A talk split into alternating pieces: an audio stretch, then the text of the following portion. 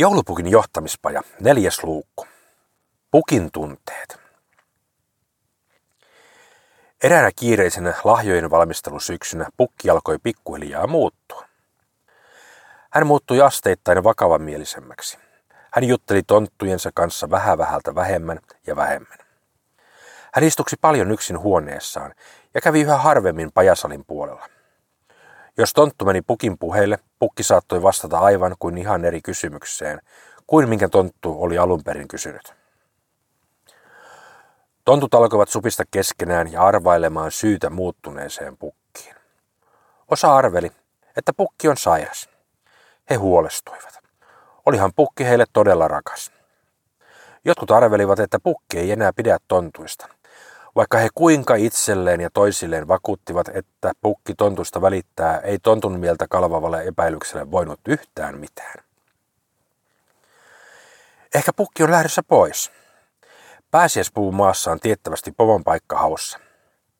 Ehkä pukki haluaa vähän helpompiin hommiin.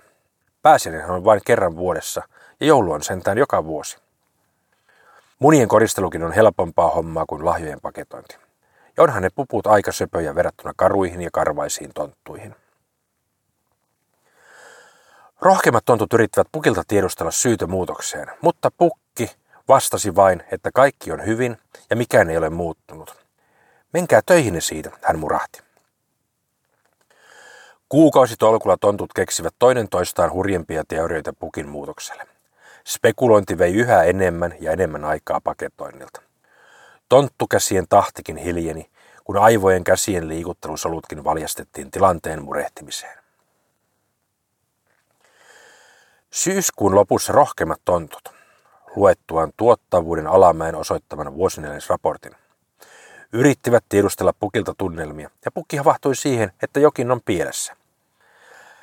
Hän etsi syytä olosuhteista, ilmastosta, markkinoista, piellys- ja alustontuista sekä astrologiasta – Mikään ei vaikuttanut olevan vinksalaan, paitsi tonttujen työinto. Sekin oli omituista, kun kaikki näyttivät huhkivan, jos ei mahdollista aikaisempaakin enemmän, mutta tulosta ei vain syntynyt. Pukki totesi itselleen, että nyt ei pukinnaivot yksin riitä ongelman ratkaisemiseen. Perustetaanpa työryhmä tilanteen selvittämiseksi. Pukki kutsui työryhmänsä joukon luotettuja, mutta luonteeltaan hyvin erilaisia tonttuja. Heille hän kertoi havainnostaan tuottavuuden romahtamisessa. Ennen kuin pukki ehti ongelmaa enempää kuvailla, alkoivat tontut kilvan kertoa huolistaan.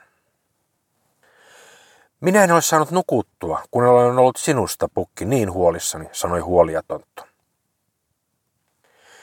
Minä taas en ole pystynyt keskittymään ja paketin narut menevät aina umpisolmuun, kun olen ajatellut pukin olevan minulle vihainen, kertoi arkatonttu. Minulle ei ole ruoka maittanut ja energiat eivät riitä raskaiden pakettien siirtelyyn, koska luulin pukin olevan kuoleman sairas, sanoivat hiilaritonttu ja luulotonttu toisiaan täydentäen. Minäkään en pysty keskittymään työhöni. Oletko sinä lähdössä pois? Hylkäätkö sinä meidät? kysyi adoptiotonttu. Olemme kuukausitolkulla miettineet, mikä pukkia vaivaa. Laskujen mukaan olemme kehittäneet 768 eri teoriaa siitä, miksi pukki ei enää meistä välitä.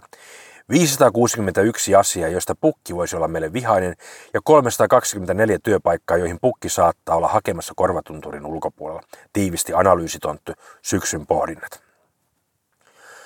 Pukki katsoi tontturyhmää silmät lautasen kokoisina tuijottaen ja suu auki. Hetken hän ei saanut sanaa suustaan.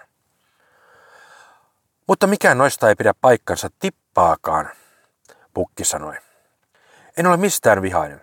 En ole taatusti lähdössä mihinkään. Olen aina ollut pukki ja pukkina tulen aina pysymään.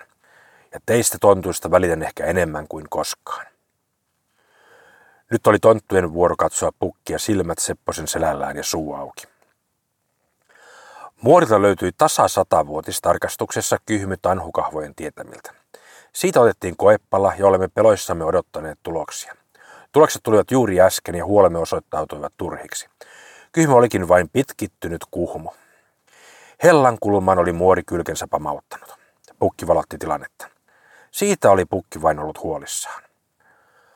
Voi miksi et kertonut meille, ettei meidän olisi tarvinnut arvailla näin kaameita, tontut sanoivat yhteen ääneen ja riensivät halaamaan pukkia.